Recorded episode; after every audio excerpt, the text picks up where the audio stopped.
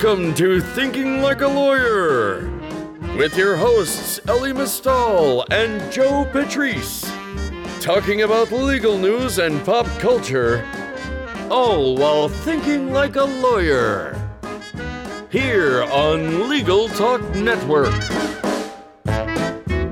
Hello and welcome to another edition of Thinking Like a Lawyer. I'm Joe Patrice from Above the Law, coming to you within a brand new microphone that has already crashed the computer once, so there's no telling what will happen in the next few minutes, but we're hopeful that this is going to work for the rest of the go. As you may have been following on Above the Law, we've been busily covering law firm layoffs and bar exam changes and so on, but we're going to talk about something a little bit different today, something a little bit more hopeful. Uh, we're going to talk about some new services that are out there that can help out lawyers. But before we do, I want to focus on a different service out there to help lawyers, which is to say, trying to cut costs, you're not alone. In today's climate, a five-figure e-discovery bill per month is steep. Don't pay that. Use Logical to reduce expense and control your discovery process. Get started today for only two hundred fifty dollars per matter, and they'll waive migration costs from competing platforms. For more information, visit logical dot com slash L T N. That's logic with a K, C U L L dot com forward slash L T N. Well, today, I'm going to be talking about something a little bit different. Joining me is Nicole Clark. She's the founder and C E O of Trellis, and well, welcome to the show. Thanks so much, Joe. Great to be here. I was about to say, and what that is, and talk about it a bit, but that seems like I'm really kind of stealing your thunder. So I guess, first of all, tell us a little bit about Trellis and what it offers. Sure. So Trellis is a state trial court research and analytics platform. It allows lawyers to get insights and analytics at the state trial court level, uh, which has historically been the data that is impossible to access. So it's a little bit about what we do. So yeah, state state court is one of those areas that is something of a black hole when it comes to keeping track of stuff, I find. Like, not that the court system as a whole is caught up on every, is the most technologically advanced in the universe, but sure, when it comes down to it, I've always felt as though when I practiced federally, I could find things. If I went to state court, I remember showing up once to a state hearing for the first time, and I felt like, What what was this place? There were people standing all over the place. There was yelling. There was like cattle calls going on. Everything was in paper. I didn't know what yes. was going on. And how do you go about getting everything, you know, put together to get, offer somebody the ability to find out what's going on at the state level? Absolutely. Well, you, you are absolutely right that the state trial courts are, are really a mess in terms of every separate county court hosts their data separately, maintains it separately. So sort of every borough in New York would have a, a separate data, you know, platform and a separate website, and then the, the same through all the counties in, in the other states. And there's nothing integrated. You're right, at the federal level, there is, right? There's PACER, where you can log on and you can search across the federal courts through one platform. But the state courts, you're lucky if you can log on to a singular website for one of the county courts and get access to information, let alone trying to access multiple county courts through one portal. And so that's really what Trellis does. It allows you to search across state trial courts. And we do the hard work of aggregating that data. So you're right that it is not easy. Basically, what we have to do is we get our data from every separate county court. So for instance, if we're going to talk about California for a moment, you know, Los Angeles Superior Court is separate from San Francisco Superior Court, from San Diego. So every county is separate, and we have to really code into each county. And then from there on, the data comes in automatically. But the difficult part isn't really the accessing the data in the first place. It's really bringing that data in, that messy, raw data from all of these different counties, and then structuring it and classifying it so that you can actually make meaning of this data and, and really do some some deeper analysis. So it's it's a county by county effort, I can tell you that. Yeah. Well, you know, when you say county by county, I think for some listeners out there, they say, oh, counties, that's, you know, that that's no big deal. But I think it's worth pointing out that, like, Los Angeles County is bigger than almost all the states, I think. Right? Oh, absolutely. It's it's three times the volume of any other court. And it, yeah, there's there's a huge amount of litigation. In fact, New York and California alone make up a quarter of all of the lawyers in the nation. So there is a massive amount of litigation going on in these two states. Poor, poor California and New York for having so many lawyers. Yeah. And New York has the benefit, at least at the state level, of having New York City broken up amongst five counties, as opposed to L A, where everything is this one massive monolithic court that is churning out. I I heard a stat a while ago, and I can't remember it off the top of my head, but it was uh, in the order of thousands of lawsuits all the time going on in Calif- in Los Angeles County alone, and just the ability to get all the stuff, but as you said, to structure it uh, in a exactly. meaningful way, which I don't think, I don't know as though everybody understands the the importance of that, because we've, re- those of us who are of like my age, remember that mm-hmm. transition time where you would get documents and you'd have to kind of, you'd close your eyes and go, oh, please, oh, please, oh, please. And maybe you could highlight individual words and you're like, oh, yes, there's some sort of structure here, as opposed to yes. it being just a picture. Because it used to be you'd scan these things and they were all lovely if you could look at them, but you couldn't get anything out of it without any kind of char- opt- optical character recognition wasn't really prolific. And it was It was something that was nice in that you could email it, but it was useless in Absolutely. Any real way. And I think I think a younger set of lawyers don't quite get that world, because everything gets, more or less everything gets recognized these days. But mm-hmm. you're dealing with a lot of documents that probably haven't been, and that you've got to tackle some of that work. Absolutely. It, it's interesting because in, in New York in particular, one of the things that we notice is that judges will actually just sort of write granted on the uh, motion and then upload that as an image. Mm-hmm. And then on our end, we have to figure out, okay, what is this image? Um, what was the outcome of this motion? And all of that work that does require the underlying document to be structured in such a way that we can read it, that you can O C R it, that you can find uh, specific words. So there, there's no doubt that it's not only the, the difficulty of bringing in data from various different places, but it's also the format that that data comes in is in every format you can imagine. So from P D F to H T M L to contained in Word documents. I mean, if you can imagine a format that data exists, there is a court out there somewhere that is releasing their data in that format. Well, and I don't know about California nearly as much. Uh, if it's anything like New York, it was the sort of situation where it wasn't even standardized within the courthouse that I was in, how documents yes. were coming in. Uh, it was a very much a judge-by-judge fiefdom situation of, I prefer P D Fs, so I want them as T I Fs.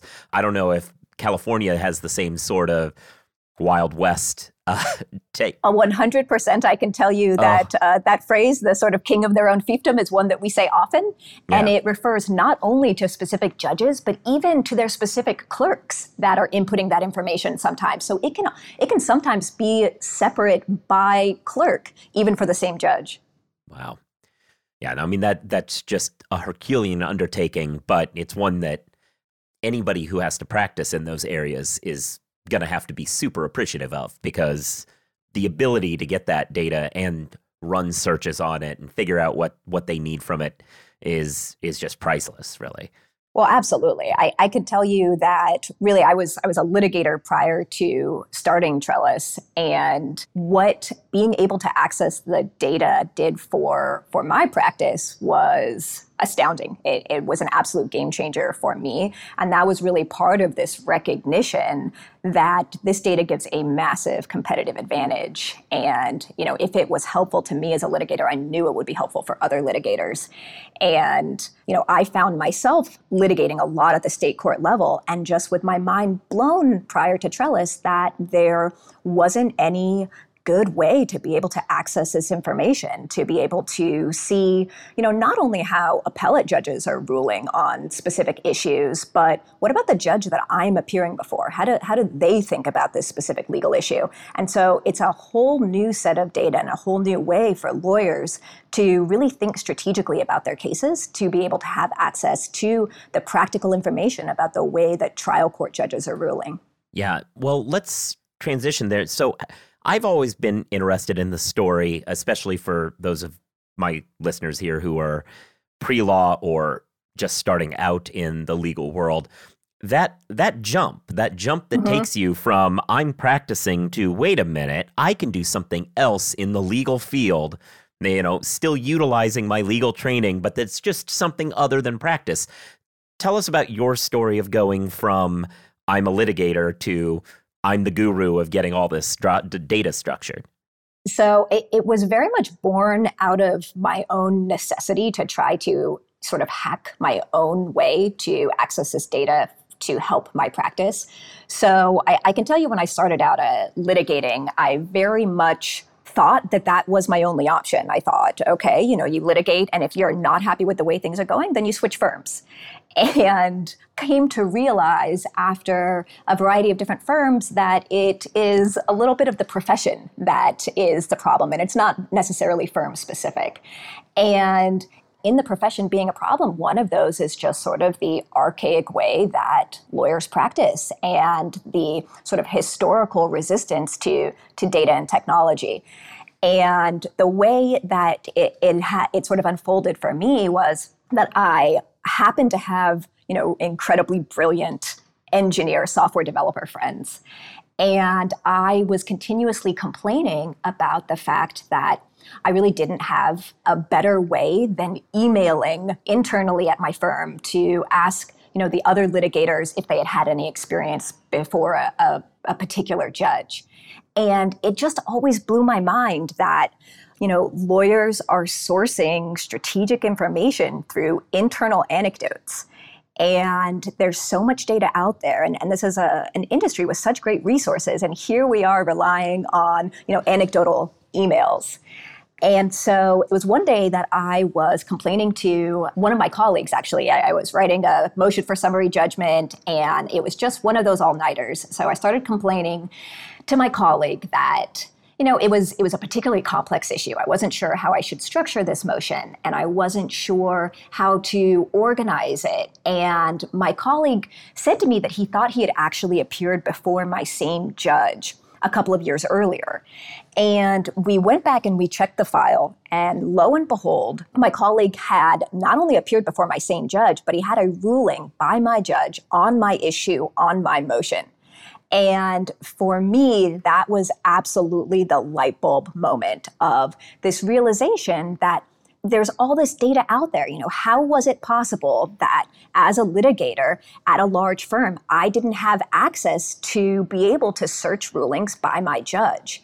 And so it was it was there that I just recognized that there was a gap in the market in terms of no one was really properly aggregating and analyzing state trial court data.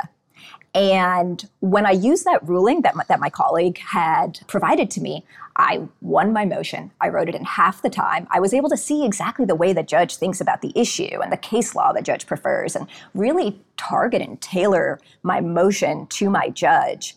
And so that was the impetus for the beginning of starting to collect trial court data. And what we did for actually a number of years before I jumped from practice was we we really just gathered a meaningful data set. And I, I continued to practice during that time because I wanted to make sure that this was really going to have a significant value proposition if I was going to give up litigating. And it, it went on to dramatically change my practice. I became something of a champion at the firm for, for winning motions.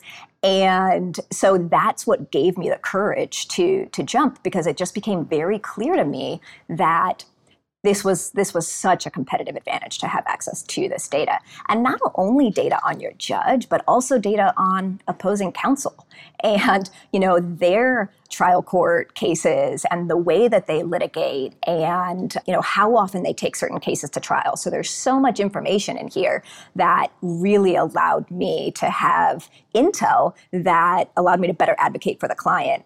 And so with that history of a couple of years of the data helping me to win, that's what gave me the courage to, to jump away from litigation and know that I could use my domain expertise to build a product that was going to help lawyers litigate better. And so that's how we're here.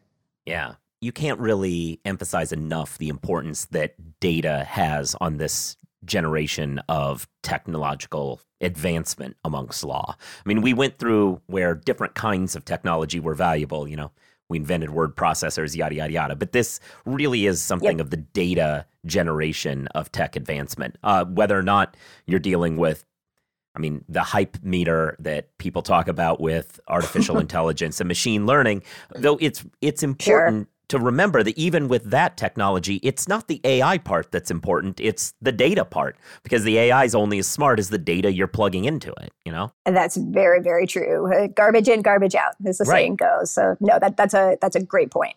And, and and that's, I think, the next few years of legal tech development are really about this data game and figuring out not only what data that you need, how to structure it well, but you know, how to access it, all of these questions about how to take this, the mind product of people and turn it into something that you can utilize. That's what A I is all about, not robot lawyers, really. And that's, you know, so, like it, so it's, true, so true. And and I think it's an important thing for, for lawyers to remember that, particularly litigation, I, I, I just... It's it's such a nuanced area of practice. I do not see there ever being a situation where robots are going to be able to take the jobs from litigators.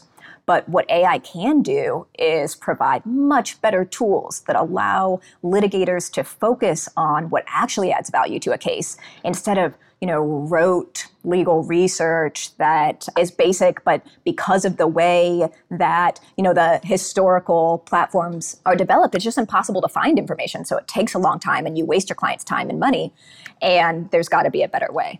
Yeah, I mean, w- one of the examples, um, the the example you're using about you and your colleague dealing with the one judge is sure. really, really demonstrates this, because if I were to write a motion on a certain issue, I could waste clients' time and money re- reading a million and one cases, or I can read the six times the judge in question dealt with that issue and figure out, you know what?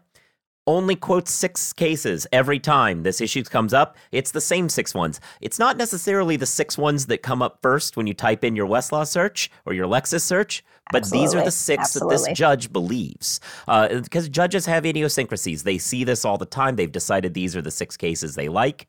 Uh, and knowing that is valuable. Like, you don't have to read every case if these six are the ones that get you to where you need to be. No. And in fact, you you really shouldn't. Uh, what matters is understanding the way that your judge thinks about the issue. It would be fabulous if there was one answer and, you know, all of the judges relied on a specific appellate court case for a specific legal issue. It's it's just not the case. You know, the, it's, a, it's a human at the end of the day making the decision, and humans are fallible, and different judges can decide the exact same issue entirely differently. And so what Trellis does is allow you from the very start of your case, you can jump on, you can immediately see, okay, what is, do I have case dispositive issues here? Let's see how my judge has ruled on those issues in the past. And you should be doing that from the start of your case. And then from there, now you have the appellate case that your judge thinks is persuasive. You can start to dig in there, but you don't need to go about it in the same way that you would think about writing any motion, because you're writing a motion to a specific person and they have tendencies, and any way that you can get in front of that and know that is going to be better for your client. Well, we started off by talking about Los Angeles County and San Francisco. So where are you up and running at this point, and where are you moving toward and expanding? Give us some insight on that. Absolutely. So we are up and running in California, all across California. We have ninety-three percent of all of the data coverage by population. Wow. And we are uh, very shortly going to be releasing in New York. So we're looking at um, right around a June release for access for our New York litigators. And then shortly after that, within thirty days or so, we'll also be live in both Texas and Florida. So I, I can tell you for um, the, you know, this, this coronavirus time for us, we are aggressively going after data acquisition and how we can launch and help attorneys in other markets as quickly as possible. Yeah, I mean, with those, all of those states, then you've covered almost all the litigation in the in the, the it, lion's you know share. It is. Yeah, you know they they weren't they weren't just picked out of a box. They're de- we yeah. definitely go by you know highest volume of litigation, most litigious states to make sure that yeah. we're going to come in and really add value very very quickly, and then ultimately you know for us to be nationwide, but really going after where all of the litigation is historically taking place as as quickly as possible. Yeah, wow.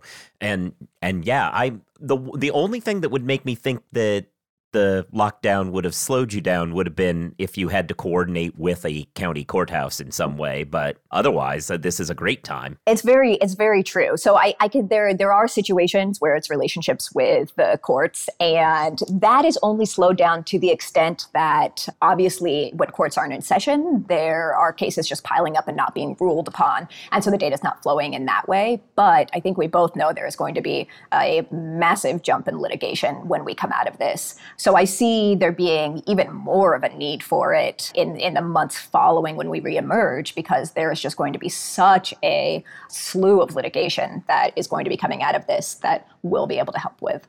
Yeah, I man, one of the biggest will be I, I've been having conversations with people, with lawyers about preparing for the business interruption insurance battle, because there's a lot of policies out there that don't have carve-outs for pandemics, and the insurers are going to be arguing that they should.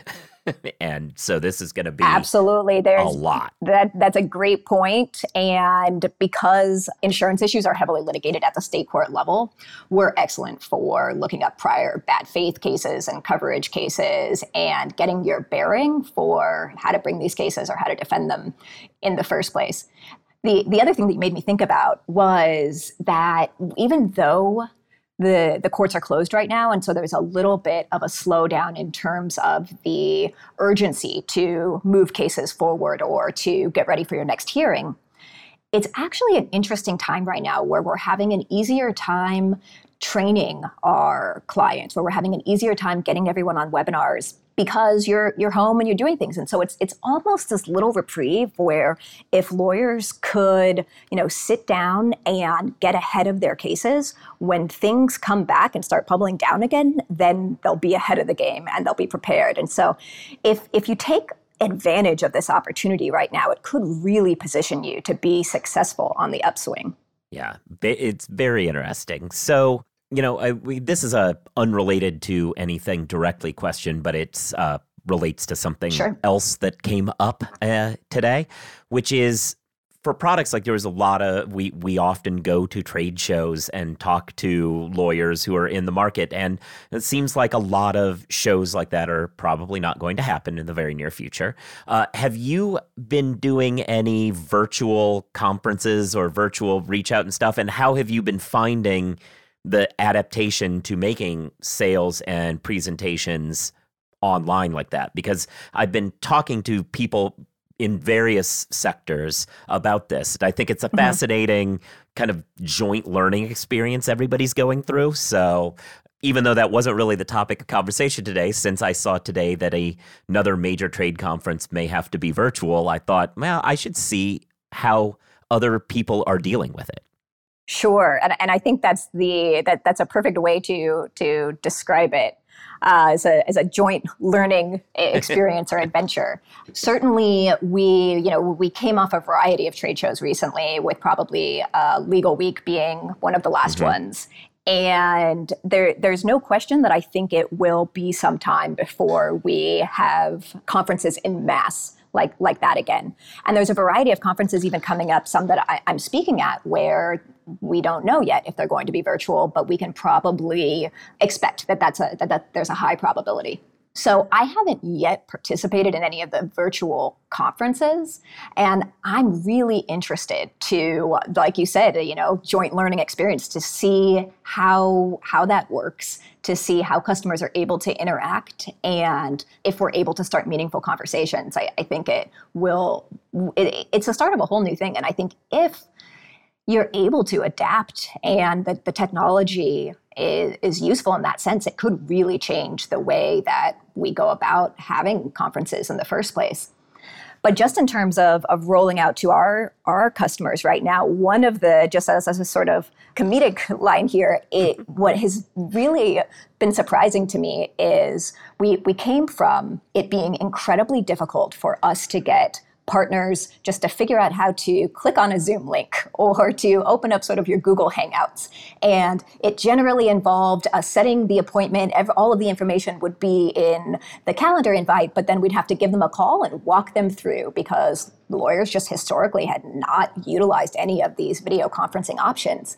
And what we're seeing now is that lawyers are being sort of rushed into the twenty-first century, if you will, and are finally adopting some of these technologies that I do believe are going to change the way that lawyers think about practicing. You know, the sooner that they, that they adopt and then become comfortable with this technology, the more likely they are to roll it out in other areas of practice. So I do believe there's a little bit of a fundamental shift with technology happening right now.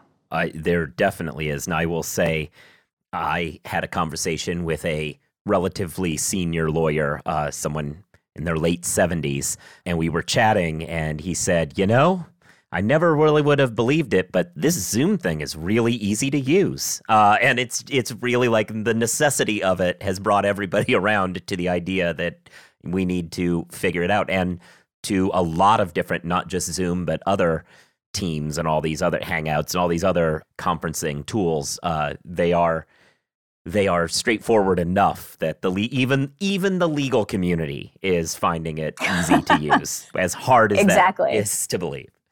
Well, great. Thanks so much for joining us. I see we're like coming, closing in on the end of our time here. I don't know if you have any parting words or... Uh, well, we we certainly love lawyers to to check out Trellis and see how, how it can change your practice. If you're a state court practitioner, you can find us uh, at trellis dot law.